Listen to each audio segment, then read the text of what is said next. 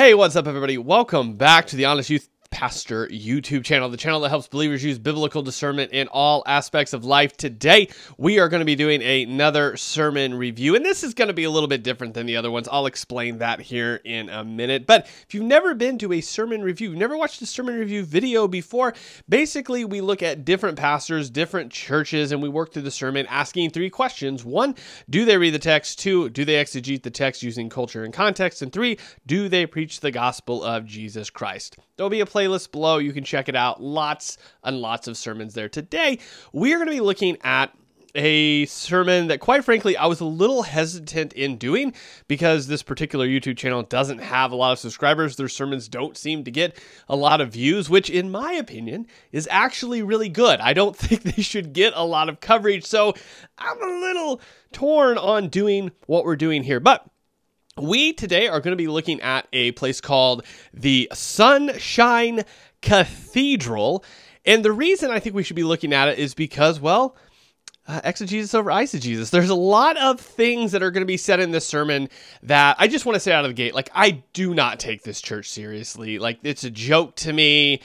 And I think you'll see why here in a minute. We're not actually going to uh, listen to the part where this takes place, but uh, during this sermon, they read the Quran. Like they just they are including the Quran next to scripture. There's their songs are not even worship songs to Jesus. Like it's just a whole mess. But as always, if you want to watch the whole sermon without my commentary, link will be in the description below and you can check that out. Also, just a little plug here. If you want to pick up yourself one of these stickers, the link for the site will be below as well. And if you want to go above and beyond and be like like like just an awesome person, you can support us over on Patreon or subscribe on Instagram. It helps us do what we do here. And you get these early. Instead of getting them on the day they premiere, you get them three days early. So that's all the perks you get. I'm not going to keep selling this thing. Point is, we're going to look at the sermon today. And, and in the words of, uh, of a quote from The Office, who was it? Andrea, I think. I, oh my goodness, that's showing just how long ago I've watched The Office. But, but here you go. I don't have a headache. I'm just preparing. Yes. I, I just think we all need to get in that mindset because today you're going to need to prepare. It's going to be just one of those one of those sermon reviews. So let's head over to the review screen. Here we are. Once again, you can uh, go ahead and check out this sermon in the links below if you want to do that. Sunshine Cathedral celebrating 50 years. Oh my goodness! It's it, it bills itself as the world's largest progressive uh, queer church. So, if you didn't know why I took it as a joke before, now you know why it's a joke to me. Uh, we're gonna see why through this sermon. I just want to demonstrate that these churches are out here and sort of as by way of apologetic uh, to to sort of say, okay, well, this is what they're saying, and this is what the Christian faith actually says, right? So let's go ahead and hop into it um, and go ahead and get started here. We're starting at the minute mark, uh, 22 minutes and 56 seconds in. So 22 minutes in, roughly 23 minutes in, roughly. Uh, you can start there. This is where the sermon in quote air quotes starts. So let's go ahead and get going and uh, let's see what we got. Uh, well, hold on a second. I said that, and then now I can't get this thing to go. And we welcome Kathy Tulo from Oakland Park, and James from Pompano, and Ron and Ed uh, from Poinsettia Heights, Brad from Fort Lauderdale, Pete and Mel in Plainfield, New Jersey, Michael in Memphis, Tennessee. One of the things they do, and you're going to notice this as we kind of work through this a little bit, is that like they know they have an online presence. I would say that's probably where like a lot of they get their views from is online. So they'll like read off at a variety of different times in the service. They've done it a whole bunch before this, where they'll read off names of people that are watching. Um, so like, I, though I would say, and I have said, like online church is not a real thing. Like you're not actually attending that church or not part of that local community if you're only attending online. Clearly, progressives do not feel the same. And so they are including these people's names within their service because they're supporting them. Anyway, let's get back to it. Oh, come on, really? I'm sorry, guys. Here we go. Chris in Chicago, Beverly uh, from Pacheco, California, Jen from Oceanport, New Jersey, and the Reverend Cindy Lippard from Albuquerque, New Mexico. We welcome all of you. Yay for those people. Um, and of course, we're all glad for all of you here. Would you please join me in the spirit of prayer? Let us dwell together in peace, and let us not be instruments of our own or of others' oppression. And now may God's word be spoken, may only God's word be heard. Amen. Now, one of the things you're going to notice here is throughout this sermon, there's a whole bunch of like it. It definitely has like like this high church feel, right? So he's got all the vestiges. If you were to go back and they might do some shots, I don't remember. It'll show like some of the other pastors, air quotes again. Um, but there's like a lot of high church stuff going on, like organs, a lot of singing, a lot of the prayer, a lot of the whole motion. Like it, it has this feel of like liturgical uh, liturgy built in into it. Like it has that feel, which I think is It's a bold strategy, Cotton. Let's see if it pays off for him. I just don't think it works though. Like it, it has this air of church, but it's not church. Well, my great aunt Gladys came home early one day. They, uh, she was expected to be out longer, and she just came home early to find her sister, my great aunt, my other great aunt, in bed with her husband, my great uncle Arthur. I know, right? Shocking. And um, in fact, my aunt Gladys was shocked. And she gasped in horror as she started to yell at her sister. She said, Barbara, I have to, but you?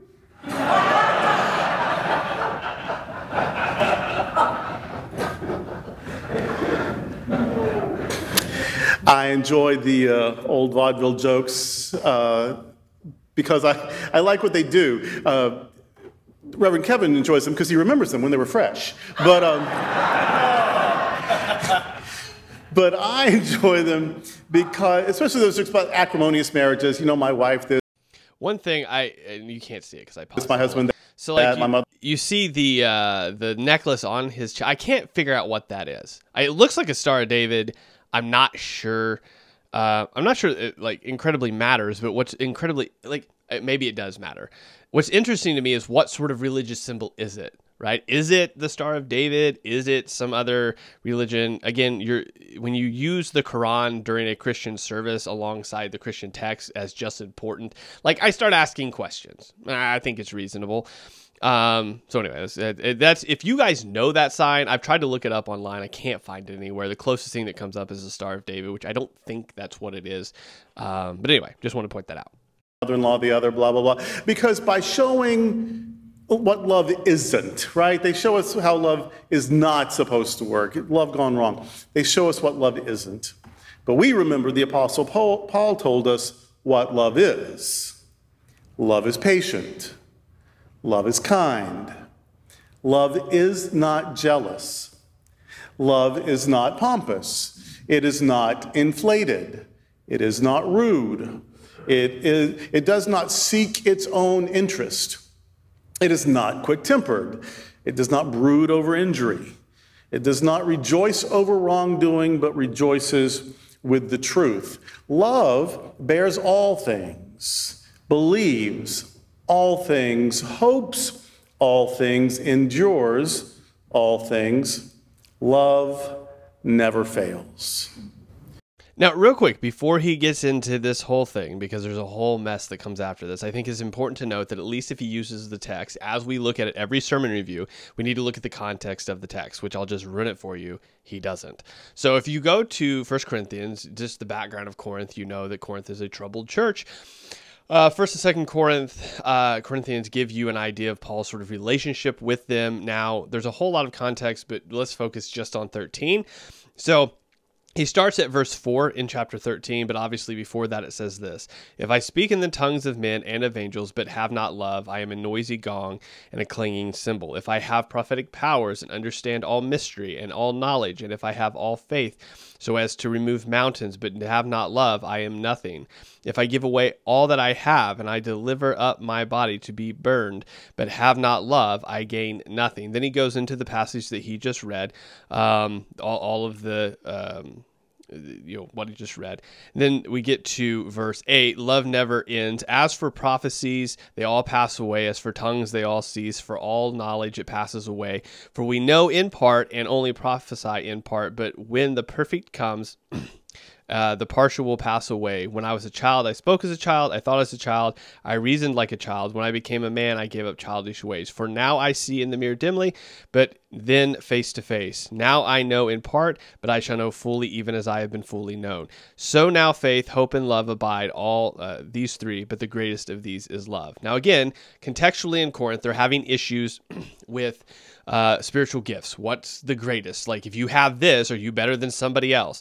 And Paul is getting to the point where he's saying it's great that you have these spiritual gifts and that you uh, operate in them. But if you're doing so and you don't understand um, that you're supposed to love one another as Christ loved you, if you don't under, if you're not operating out of that, then it's great that you have them, but you're you're doing them out of a place that isn't right. Now, there's a whole lot more we could get into that. This is obviously passage that's used a lot in weddings um, sometimes incorrectly. Uh, the whole point is saying that like this is the characteristics of what it is to love as a believer. Um, now let's see kind of how he takes it and what he does with it. That is so powerful. That is so beautiful. That is so timeless. One wonders where Paul stole it. Uh, Paul usually doesn't hit the nail on the head that exactly, right? You know, t- Paul kind of dances around and then stumbles on the good stuff. Rarely does he just come out of the gate with boom and it nails it. So, as he does in this one, or I think probably he just found a philosopher or poet that he really liked and borrowed quite liberally from someone else's wisdom. In any case, he handed it down, and we have it. Love is kind. Whatever else love is. Love is kind. Now, one of the things he will get into it here, but I find that interesting that he at least attributes uh, First Corinthians to Paul, or he seems to attribute First Corinthians to Paul, but he refuses to say that Paul actually was the one that came up with this. Paul is not. I mean, he he's assuming that Paul stole it. Um, eh, basically referencing sort of an Acts at Mars Hill, where he says, even some of your philosophers say, right, this this idea that he took it from somebody else and then is attributing it to himself. Interesting concept. I think he's wrong, uh, but one of the things that is sort of interesting here, even though he thinks he stole it, um, he does seem to at least attribute First Corinthians to Paul, which, um, again, depending on what progressive you're listening to, uh, may or may not attribute things or any, well, very few of Paul's letters they'll attribute to Paul. Love is not cruel. It is not self serving. It doesn't give up. Love doesn't fail. Those who threaten divine uh, judgment and damnation and who are suspicious of anyone who doesn't equate misery with piety, they say of our love gospel that we're one of those feel good churches. Oh, God, I hope so. I hope they're right. They think they're being mean. They think they're insulting us. I hope they're prophesying. I hope they are telling us either what we are or what we're meant to be and will be growing into. Yes, because you don't need religion to feel bad. You can feel bad all by yourself. That's what dysfunctional families are for. That's. That's what bitter dysfunctional politics are for. That's, that, that's what unjust economies are for. Oh, there's lots to, be, to, to make you miserable. Religion shouldn't be one more thing.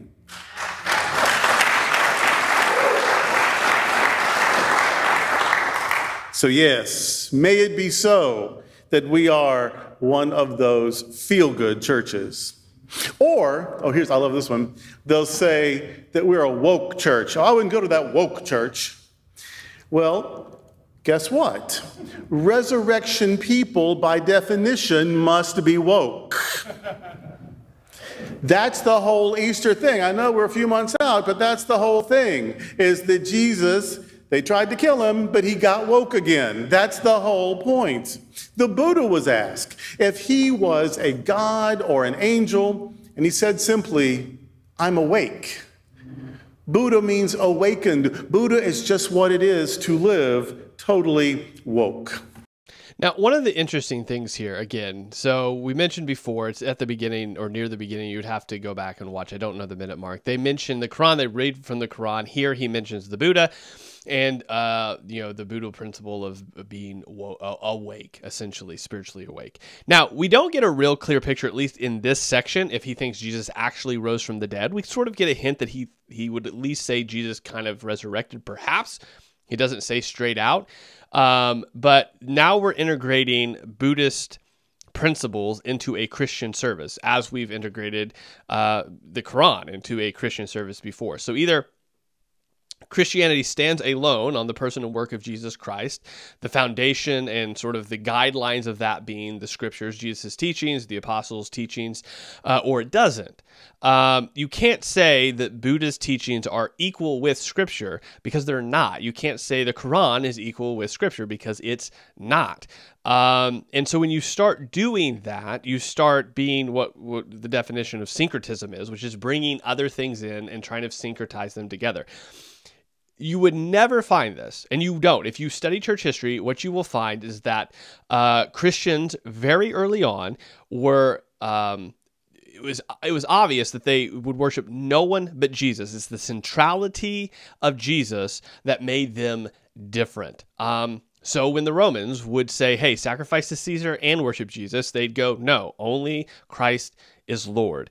Um, and they refuse to do that. In fact, one of the pretty interesting letter I would encourage you to read is from Pliny the Younger to Trajan, and he says, "I can't do like I I I've tried to get them to deny Jesus as Lord, and it's actually said among the like it, it I, I believe the way he words it."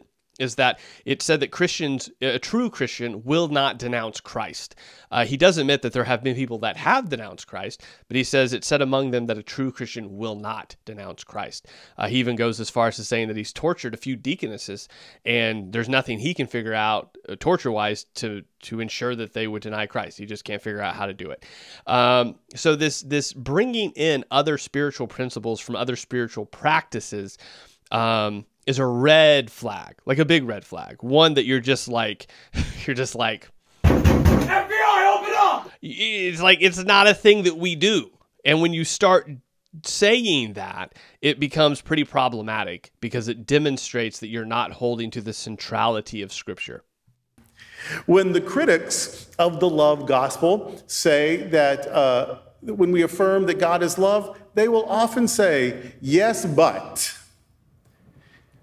We just believe God is love. Our experience of God is God is love. Our understanding of God, the God of our understanding is God is love. Yes, God is love, but ellipsis. God is love, but. And so when we say God is love and someone says, yes, but, what they're saying is, God is love, yes, but, no, she ain't.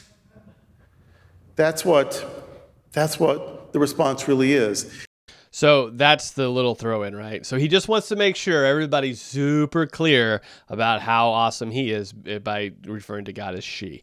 Um, I think the proper way that we as believers should refer to God is God is holy. Because in his holiness, he contains this love and justice. There is this there is the holiness of God that he has a standard. He has revealed that standard to us. Uh, Paul goes as far as the Romans to say that it's written on our hearts. So um, you know when you're going against it. Um, and there is an accountability to be had there. This is, again, why when the gospel goes forth, uh, first obviously among the Jews and then into the Gentiles, uh, pagans, um, you, you have this this central truth going forward that Jesus has died for us and risen from the dead in defeat of sin and death. And it is only through Christ that we can be reconciled to God the Father. And it is this central message of, of this being reconciled to the Creator that we were once set apart from because of our sin. Um, that is the message of the cross, uh, is that Jesus has died, taken that penalty for us, um, and in so doing, though he was put in the grave, he bodily resurrected again um, to to to show defeat of sin and death. And now, because of that, because of him, we can be made right with the Father. And this is the central truth of the gospel.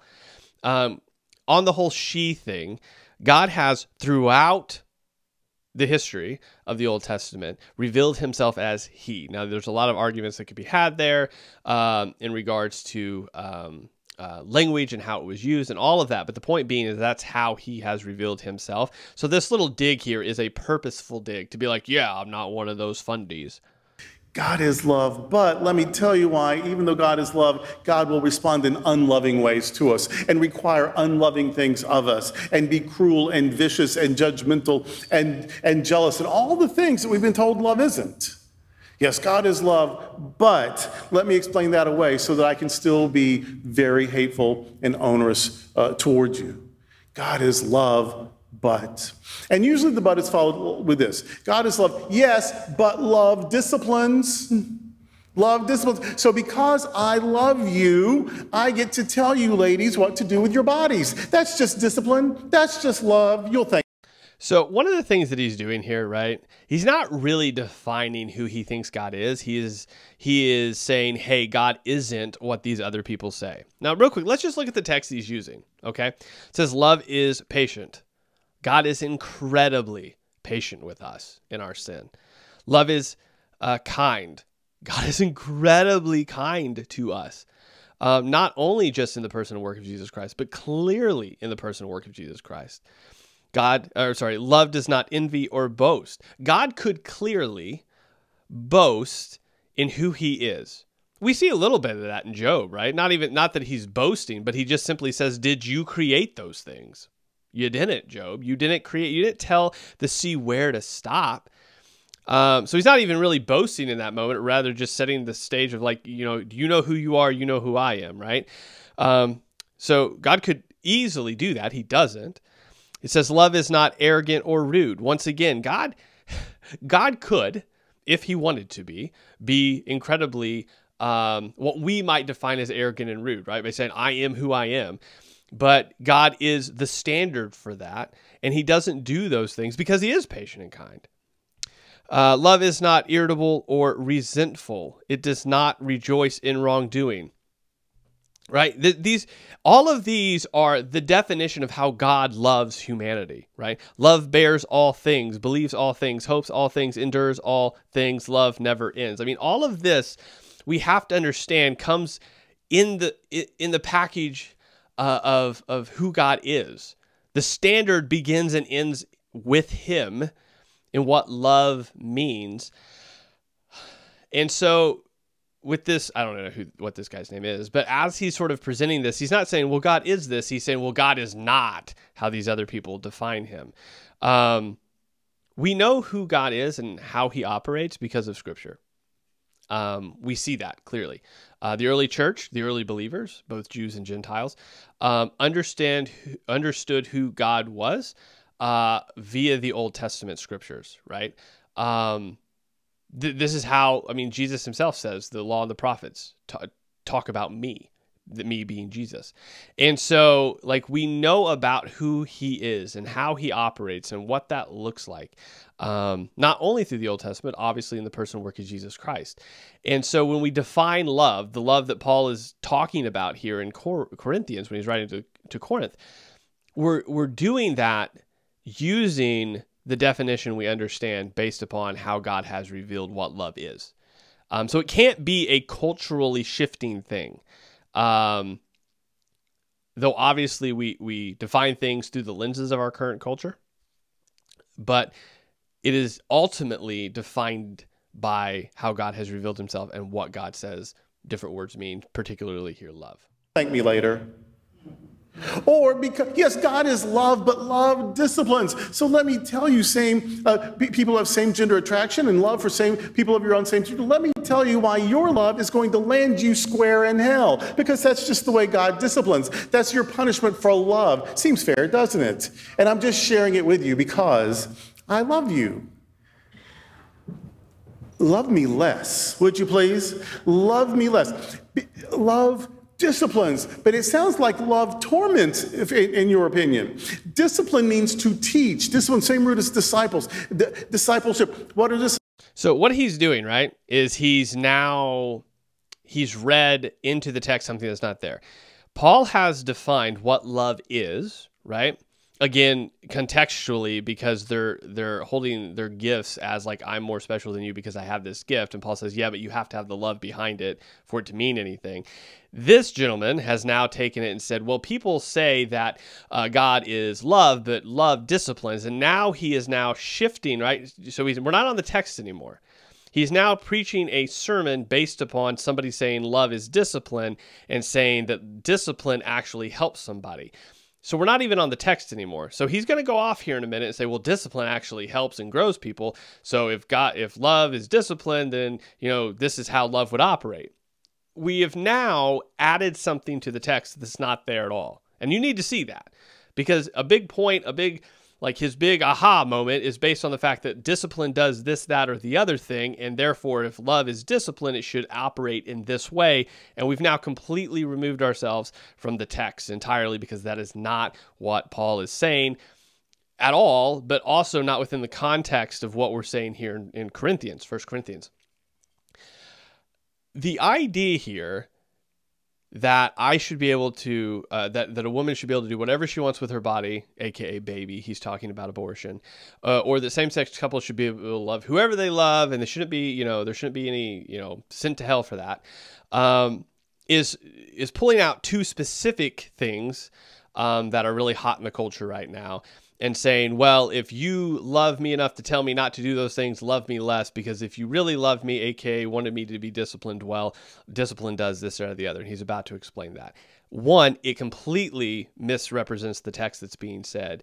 Two, there is a standard God has set forth that says this is how everything is supposed to operate. And you can pull those two things out. So, abortion and homosexuality, you can pull out and say, well, you know, that doesn't apply here, but they're included in the same list. For example, Paul is talking about abortion's not, but homosexuality is in the same list as gossiping and stealing and um, uh, and being envious, right? So these are you don't you like the the progressive church, and sometimes unfortunately like the more conservative fundamental Christians don't put all of these in the same category and say all of these should be dealt with. We pick and choose and kind of pull them out and say this is worse and that's worse, and therefore this should be acceptable and this isn't. Like you have to deal with them the way the text deals with them and say that you know Jesus came and died for all of these things so that you could be set free from all of these things, so you can be reconciled to God the Creator. Um, and deal with it that way. So, what he's about to do about this whole discipline thing, I just want to be super duper clear. It has nothing to do with the text. He has added a definition and is now exegeting the definition, not exegeting the text. Disciples, they learn from a master teacher and then they share the message uh, broadly. Disciple discipline means to teach. It doesn't mean harsh punishment or payback or vengeance or terror or torture or abandonment.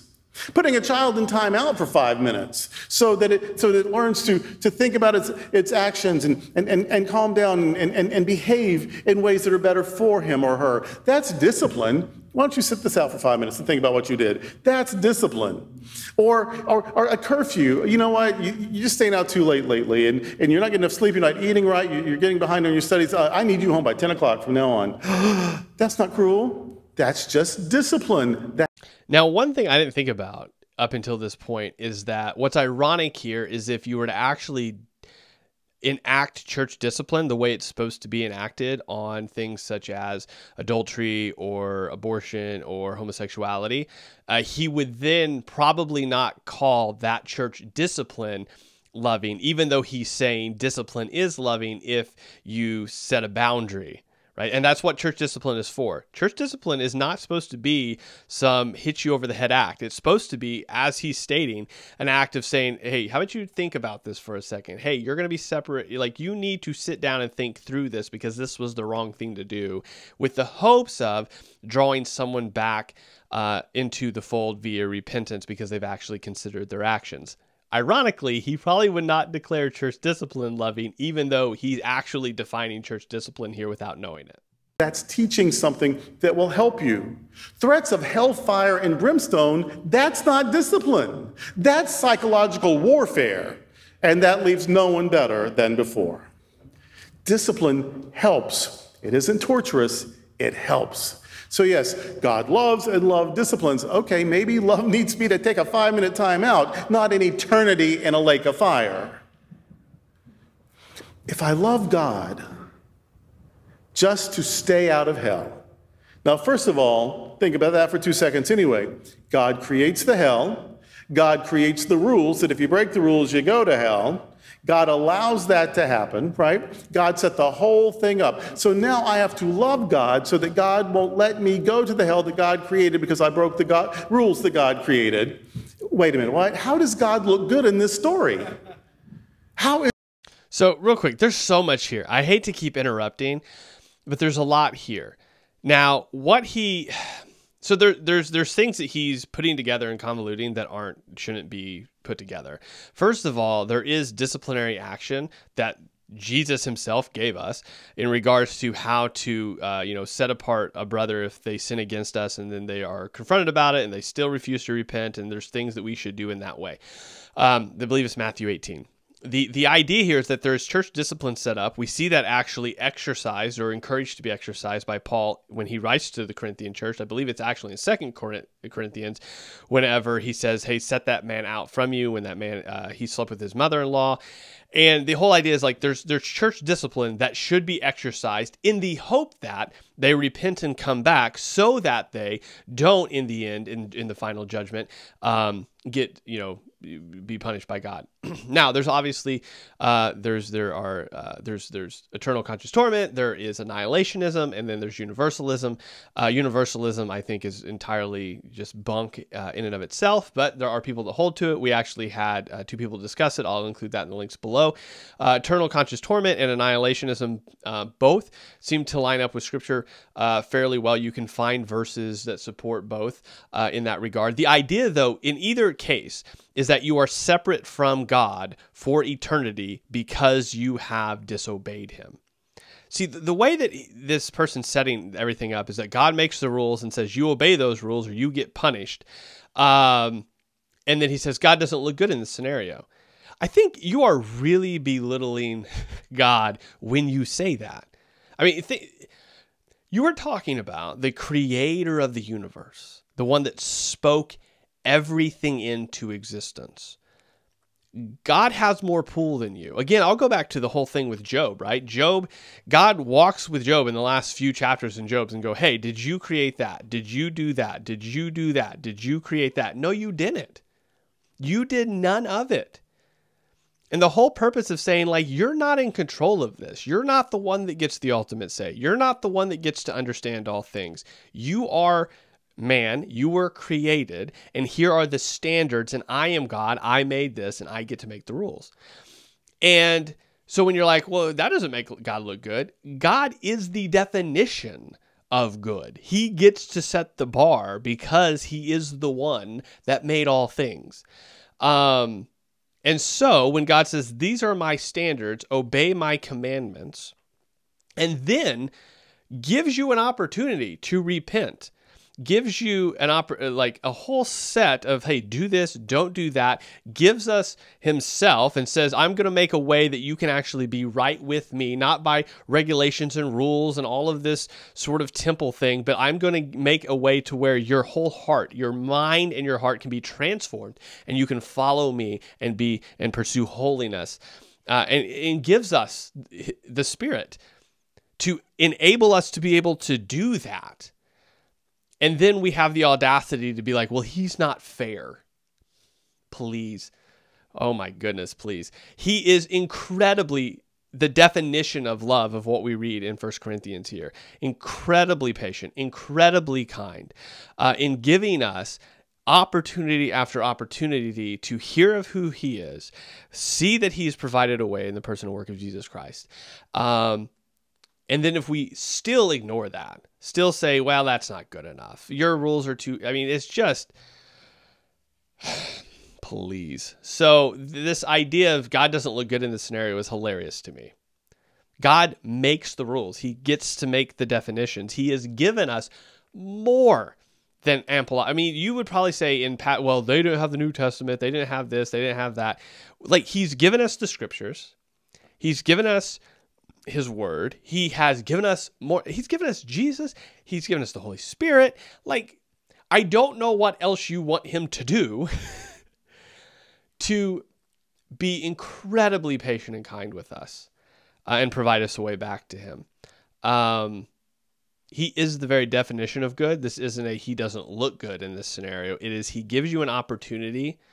He gives you a clear standard, a clear opportunity to be changed so that you don't disobey, so you can repent and be made right. And then when you refuse to do that, you have the audacity to tell him he's not fair. Is this good a good image of God? So if I love to if I love God though just to stay out of hell, then guess what? I don't love God. I'm just so terrified of God that I'll do whatever I can to stay on that God's good side. Now, that might be the only thing in this entire sermon I actually agree with him with. In the sac in the fact that if you if you're just afraid to go to hell, so you'll do whatever you have to, that is very akin to uh, I'm afraid of this person, so the only reason I obey them is because I'm afraid they're going to do something to me. That is not good. Um, but that isn't the Christian message. And unfortunately, in some fundamentalist circles, in some conservative Christian circles, that uh, either is purposely communicated or many times it's just not purposely communicated, but that's what people hear, which is why we have to be incredibly, incredibly clear that that the gospel is that Jesus has come to save us from our sins, uh, save us from the wrath of God, provide us a way to be reconciled. So no, you don't just love God because if I don't, He's going to kill me and burn me in hell forever. Um, you love Him because you understand that you des- like your rebellion deserves some sort of punishment, but even though you deserve it, He gives you an opportunity and a way out. And so you love him because of how gracious and kind and merciful he is to you. If I worship God so that God will not abandon me or torture me in another life, that's not love. But if I don't believe in any of that, here I am anyway, singing my carols, hugging on the people around me, putting money in the plate, volunteering for stuff, bringing food for, for, for the, to, to prevent uh, food insecurity. And I'm coming back on Christmas Eve and I'm coming to Bible study. And if I'm doing all of this just because I like you and I like this and I like what we're trying to do in the world and I like the message and I like love, I'm not worried two seconds about another life. I'm just trying to squeeze all I can out of this one and do it with you. So that's healthy spirituality versus that I better do something so it doesn't get worse for me the next go round. If I love God to stay out of hell, then I don't love God. I'm just terrified of God. And that's CYA religion, which is the least noble kind. Real quick, he's going to curse in case anybody is listening to this and they don't want to hear it or their kids to hear it, just so you know it's coming. Melody, tell, tell somebody next to you, see why it means cover your ass. Uh, oh, yeah, yeah.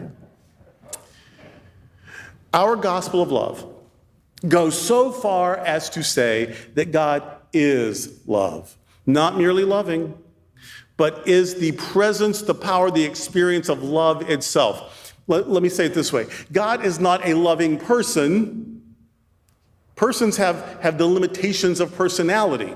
And persons, yes, if I, I can be loving, but I can also be unloving. I cannot be my, the best version of myself sometimes. So God is not a loving person because even the best person who's the most loving will it still falls short of perfection. So when we say God is love, we're saying not a loving person, but the power of love personified. Not a person who is loving, but love itself that we personify. Fear isn't love. Cruelty isn't love, selfishness isn't love, abuse isn't love, and condemning love isn't love. We practice an open communion. To okay, this is about to get pretty interesting. I, I want to make sure I make a point of this, but before we get to this whole open communion thing, um, he doesn't straight out say it. And this would be very interesting if I was able to talk to this gentleman, if I could tell, ask him about does he believe that Jesus was fully God, fully man?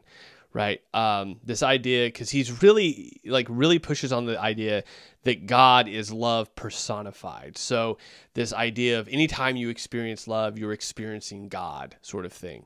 Um, now, there is a difference between that statement and the statement that many Christians use, which would be the statement of prevenient grace, right? So there are graces that God enables us to enjoy, even if we aren't saved, even if we aren't His children. Uh, that is the grace of being able to get up every day, the grace of being able to love your spouse, the grace of being able to love your kids. This these these joys that we experience as human beings.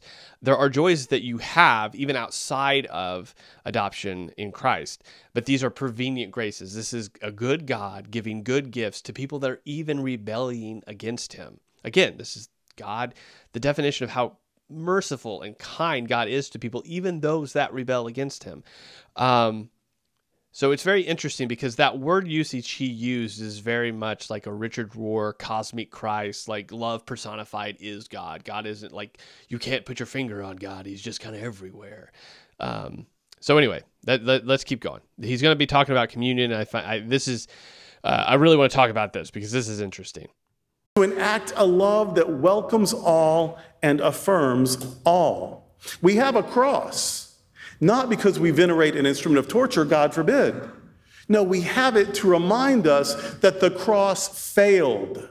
It was meant to silence Jesus and his followers, and it failed.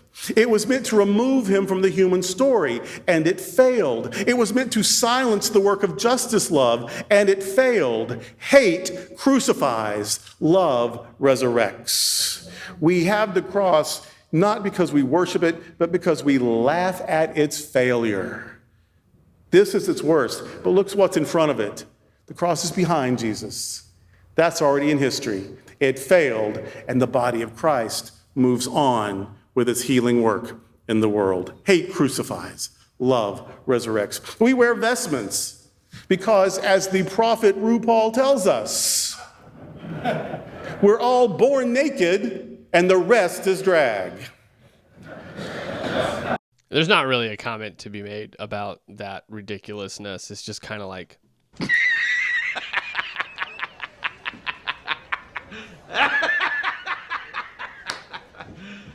you serious? Yeah, yeah. So, anyway. And we all want a little fabulous in our lives, but we don't do it because God demands it. And we don't worry for a single second that God has a problem with it. Not this drag or any other kind. God is love, and love is kind.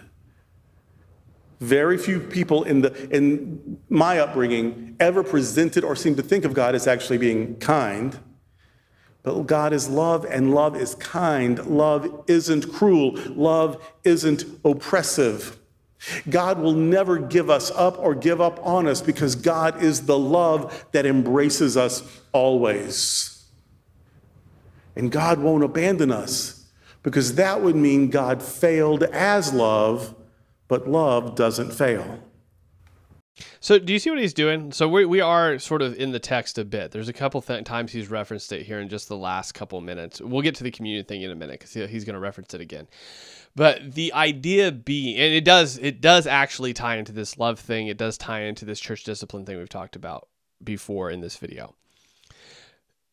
So you see what he's doing though, like oppression, um, you know, uh, definitely needs to be defined. What does it mean to love doesn't oppress? Like, what would you define oppression being then, right?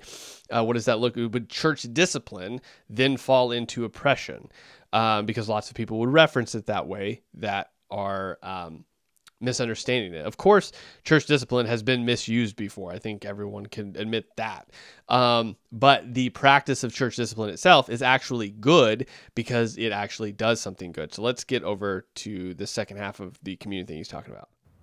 That God is love means we will not be abandoned because love doesn't fail. Doctrine failed us, dogma failed us, but love cannot fail. The spirituality of love isn't focused on hell or hatefulness, on sin or sacrifice, on condemnation or manipulation. The spirituality of love focuses on an omnipresent love that is the very ground of our being. We are part of it, and we will never be separated from it. If it ever comes down to either embracing an unloving interpretation of Scripture, I hope people are listening in Jamaica. If it ever comes down to embracing unloving interpretation of Scripture, I hope people are listening in Arkansas. If it ever comes down to embracing an unloving interpretation of Scripture, I hope people are listening in China and Russia and West Virginia if it ever comes down to embracing an unloving interpretation of Scripture or simply choosing loving kindness, go with love. And see, this is where the definition, like, these are important, right? Defining what love is then and how it operates is crucial. Because if not, whenever he says choose love, and whenever somebody that's more of a conservative Christian or what I would consider biblical Christianity uses the word love, they sound like they're saying the same thing, and they're simply not. His love is acceptance of, a, of everything uh, or many things that the Bible would condemn. And that simply is not the case. Now, again, he would pick and choose, uh, you know, about what should be accepted and what wouldn't. Obviously, he would agree that, hopefully, he would agree. Envy is an issue needs to be dealt with. Greed is an issue that needs to be dealt with, right? Lying is an issue that needs to be dealt with. Homosexuality is not an issue he thinks needs dealt with. And so, uh, abortion is an issue he doesn't think needs dealt with. So, all of these things are interesting, but when he says love, right, choose that, um, he's he's not being consistent in it. He's just saying all of this, and then he'll pick a few things, right? That he so he probably wouldn't say except you know, well maybe he would say except you know polygamous relationships. I don't know. Uh, he'd probably not go as far as pedophilia. Maybe he would. Maybe he wouldn't. I don't know because if it's just affirming of all things, how do I know where that ends? Um, Whereas we have clear things in Scripture, we have lists specifically uh, that Paul gives us in these same letters, in which he says these things will not inherit the kingdom of heaven. And therefore, we deal with those because even after he gives that list, he says, As such were some of you, but you've been freed, right? This idea of that you are not bound to this sin anymore. The gospel of Christ sets you free. You are changed, and you are no longer those things and you're sanctified into becoming more like Jesus. And so, whenever we're using words like oppression or love or things like this, this has to be defined. And we define it, as I've already pointed out, with scripture and how God has communicated these things to us. We don't define them by culture and context as far as where we're at. Obviously, culture and context play a part, and we have to acknowledge there are lenses there in which we see things through but we also say, okay, how has God communicated this to us through time, right? So when it says love is patient and love is kind, this begins with God. So if God is love, right, which I would agree with him with in a different way, then how has God demonstrating this love in a patient and kind way? We uh, we've already talked about that, right? Being patient and kind with us in our rebellion, um, which we have plenty of examples for in Scripture. So let's keep going, see where he takes this. You can't go wrong with love. The arrows of biblical archery have wounded far too many. Choose love.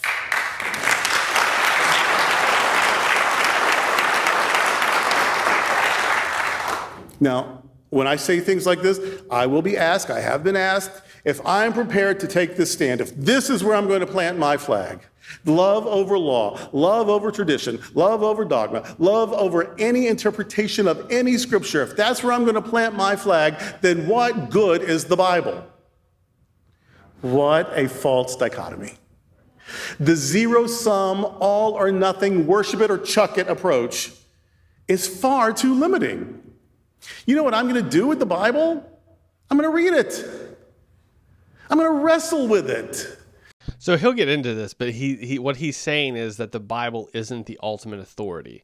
Like he's going to read it, and he's about to say something very revealing. But the idea here is that the Bible, the Bible isn't the standard that God has given us.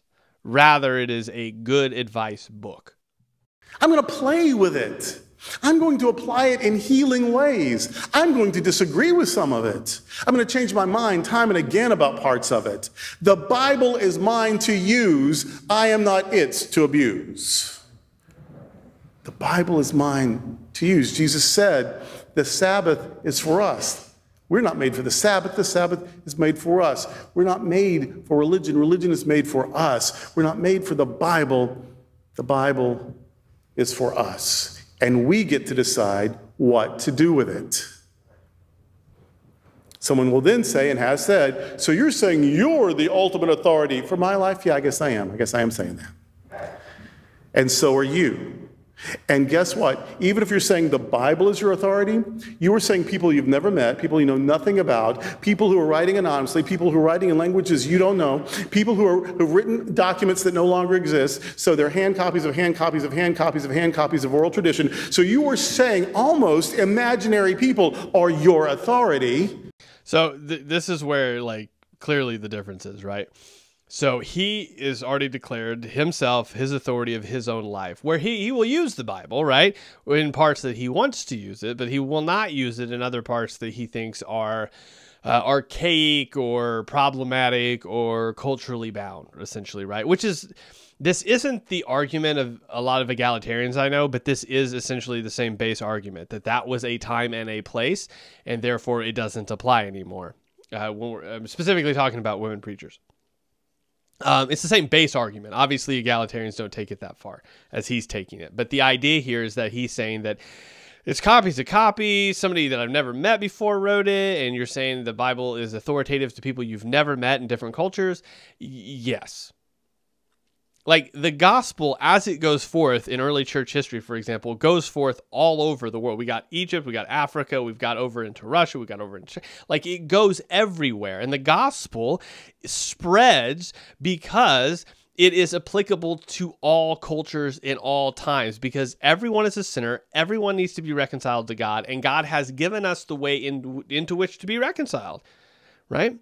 Through jesus christ so the proclamation of the gospel, as the early disciples take it out, as they dispense throughout the world, the the message is this. We have a creator God, right? This is essentially the Apostles' Creed. God created all things.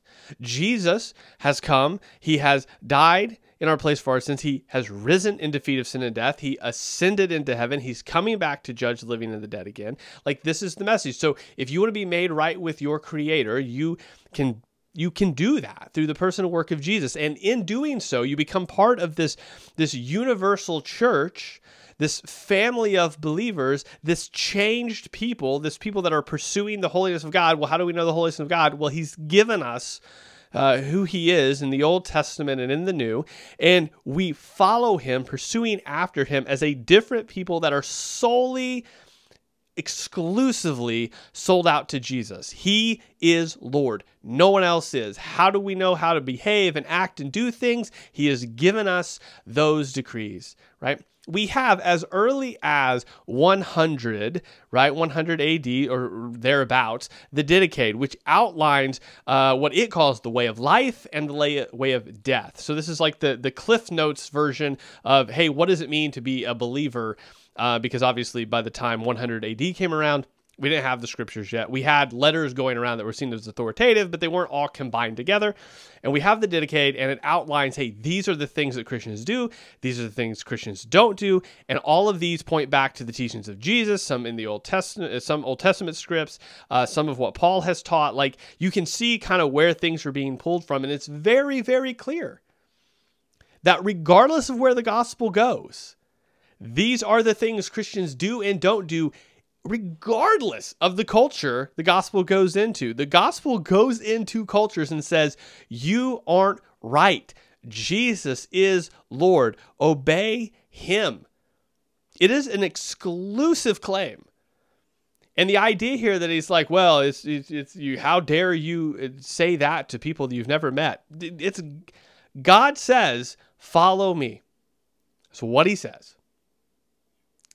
And as far as the copies of the copies of the copies, it's we don't have time in this video, but the point is we have um, examples of early tests early canons within the early church um, in regards to uh, fragments and bits and quotations that some early church writers uh, include in their letters um, that demonstrate uh, that these letters had authority very early on in the church. I'm talking within 100, uh, 150 uh, to like the, this idea that these were already seen as authoritative and being used as such. Um, so this copy of a copy is just a nonsensical argument to me. Uh, obviously, it's an argument that needs to be had, but it's just a silly one. Um, the main point here is this: the gospel has always been a gospel that goes into every culture, everywhere, and says, Jesus is Lord, follow him. Now, that hasn't always been done great by believers. Sometimes it's a forceful thing, and that is not what we see uh, Jesus do. This is not what we see the early church do. They do declare Jesus as Lord. Uh, they don't take it to the extent of say, "Hey, you do this or you die." Like that's the crusadish thing is a huge twisting of of, of the gospel. But if you study early church history, what you see is, yeah, no matter where they go, they declare Jesus as Lord. There's not syncretism. There's not a combination of Jesus and something else. It is exclu- It is an exclusive claim. And that exclusive claim, especially within the Roman Empire, makes Christians very strange people because nobody else does that. And they're looked at as incredibly odd.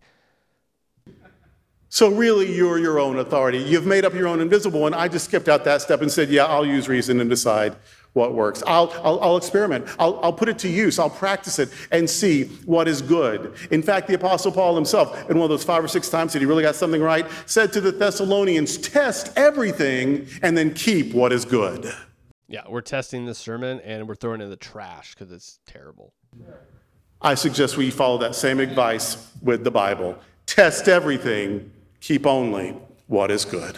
I mean, you see the lunacy here, right? You see the you see the ridiculousness of being like, "Well, I'm going to read this passage and if I don't like it, I'll just throw it out."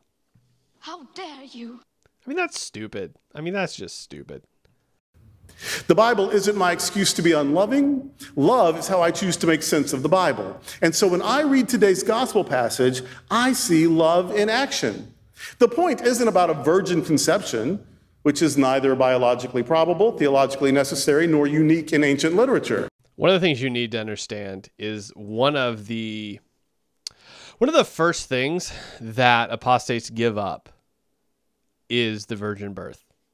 Uh, usually, the second is the bodily resurrection, but typically, uh, those that uh, call themselves Christians that are not Christians will always give up the virgin birth and almost right after give up the actual physical body bodily resurrection of Christ.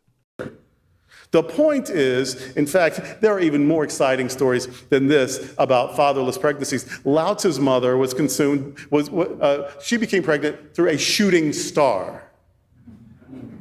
Ouch.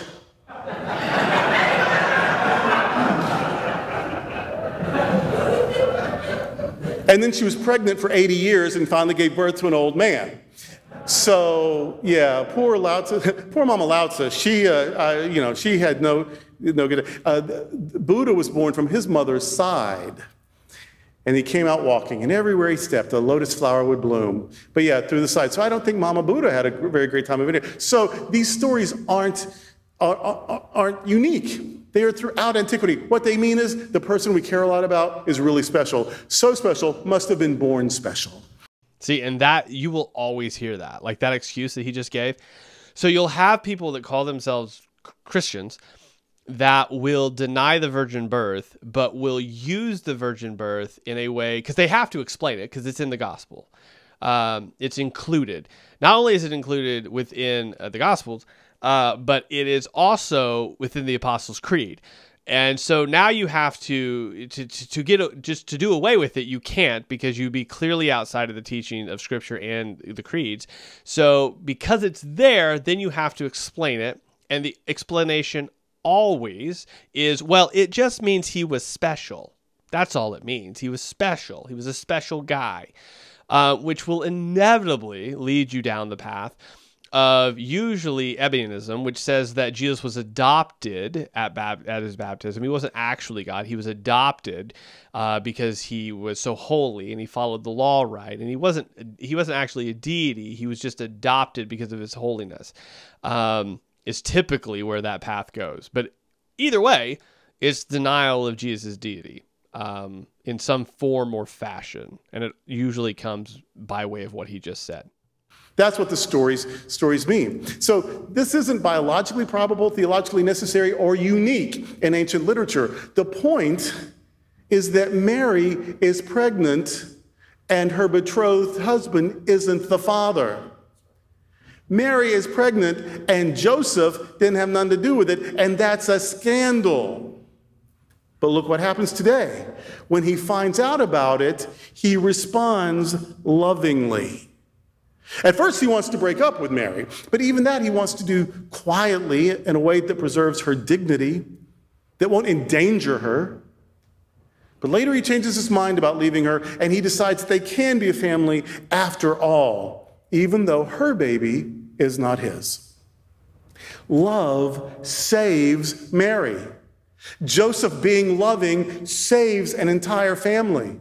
Joseph gives Jesus his name. That's important because that means Jesus now belongs somewhere. The, the, the angel in Joseph's dream says, Joseph, you will name him.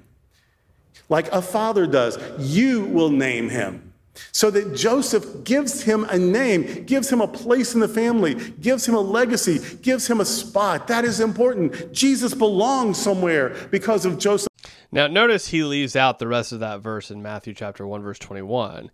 She will give birth to a son, and you are to give him the name Jesus. Well, he said that part, then he completely left out because he will save his people from their sins. That's convenient that we just didn't read the rest of it. This is not simply um, this is not simply Joseph just giving Jesus his name arbitrarily. Um, this is Joseph giving Jesus his name. The angel gives Joseph the name to give Jesus, and the purpose of which is because he will save his people from their sins. That's important, pretty crucial part of this, the, the, the verse there. Joseph's love. Jesus' paternity is in question, but Joseph says, Not anymore, it isn't. No matter how he got here, he's mine now.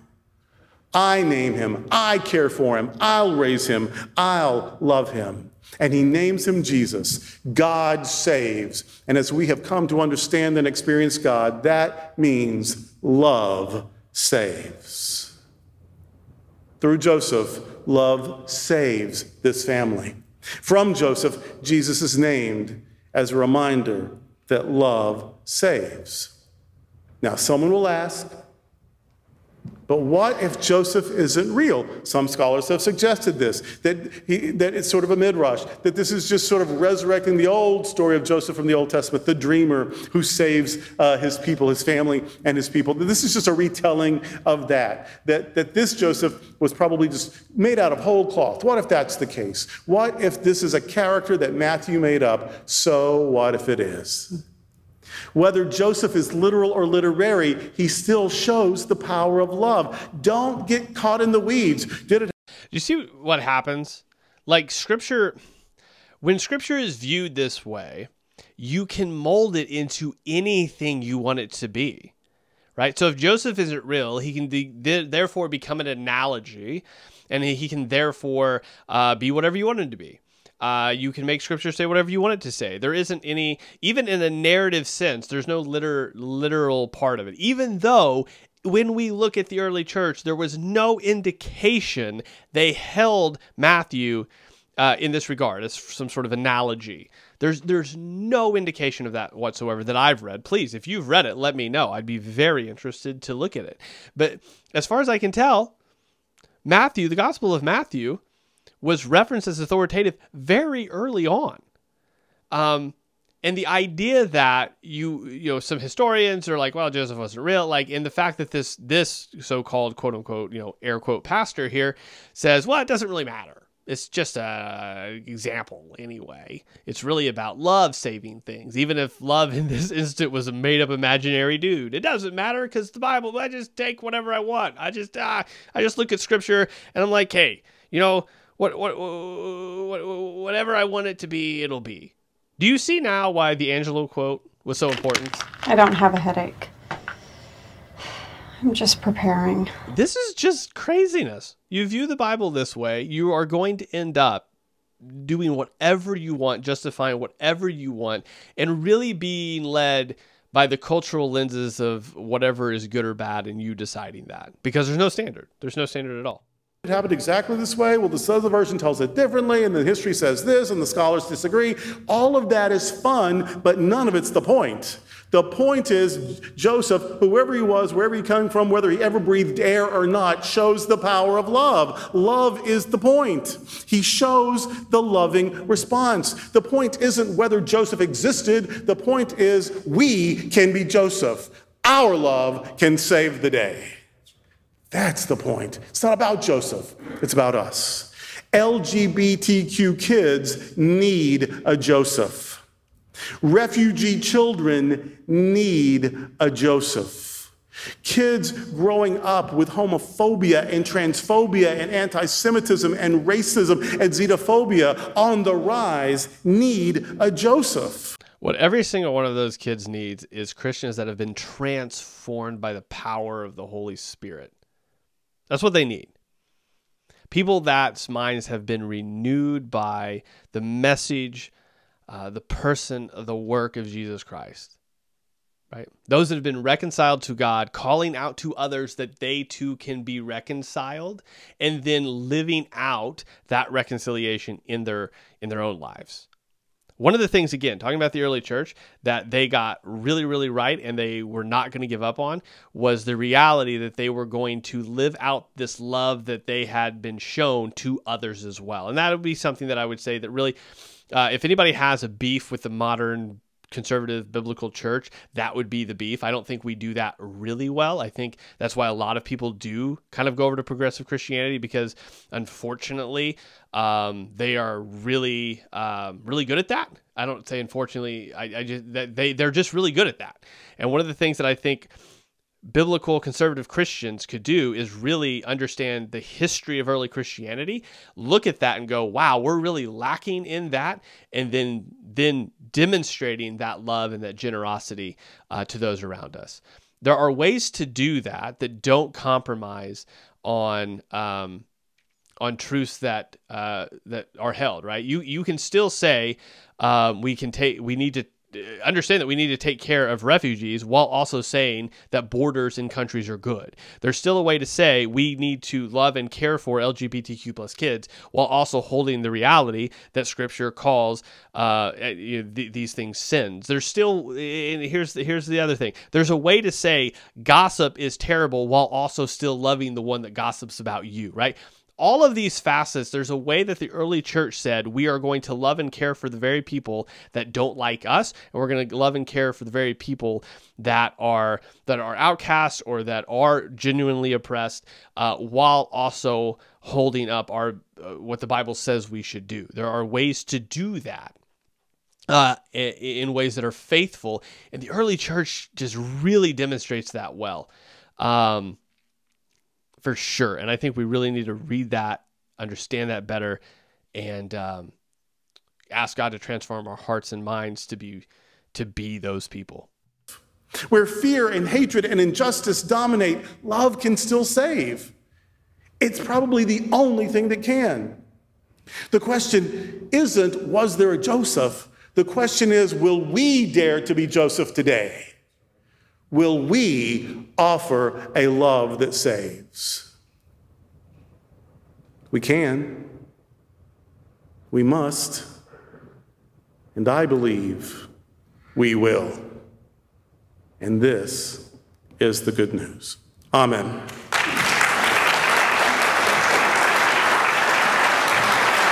All right, that is the full sermon right? The whole point is love. It's all about us. We look at the Bible and say, hey, it's whatever we want it to be, guys. Like, I mean, read the parts you like, and if you don't like it, you know, ah, I don't know, just do whatever you want.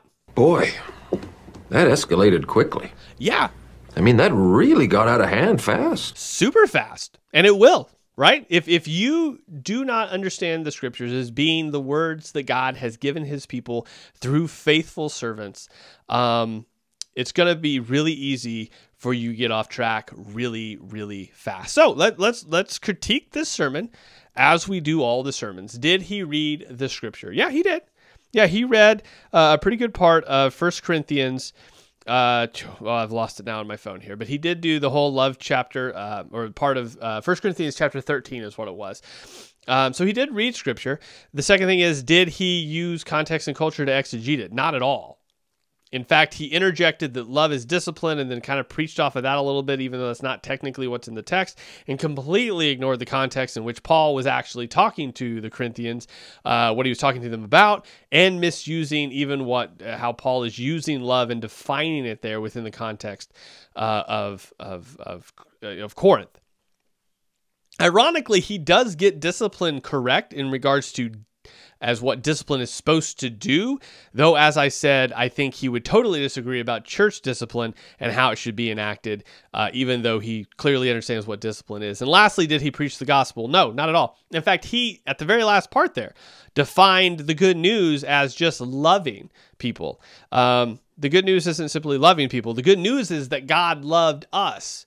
A faithful God loved a faithless people, and so much so that even though He has presented His standard to us and could fully keep us accountable to that standard because it's written on our hearts, He chooses to send Himself, uh, be our sacrifice, make a way to be reconciled to Him even though that was totally unnecessary, he does it because he is patient and kind and he wants to be reconciled with his creation and provides us a way to do that in the person and work of Jesus Christ. That is the good news. That is the news that has gone through the world in every culture, in every context, in every time, and said, Worship Jesus. Christ is King.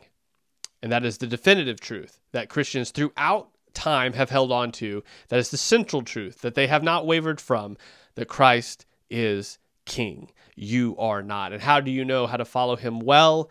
Well, he has left us his word. He has left us the teachings uh, that he that Jesus passed on to the apostles and they have passed on to believers. And we know what his standard is and how to follow it. We have it. And if you understand that, uh, you will understand the scriptures as that. But if not, you will use them as an inspirational book, not an inspired one. And that is the difference. And that is why this church to me is a joke. Um, they can dress up all they want, they can use the scriptures if they care to. But at the end of the day, it's not a church, and they're not using the scriptures, using an inspirational book that they choose to use alongside of teachings of Buddha and the Quran. And therefore, that should tell you everything you need to know about this quote unquote church and this quote unquote pastors. Remember, exegesis over eisegesis every single time. Guys, hopefully you found this was helpful. If you did, make sure to leave a like, make sure you leave a comment, and make sure you subscribe. I'll talk to you later.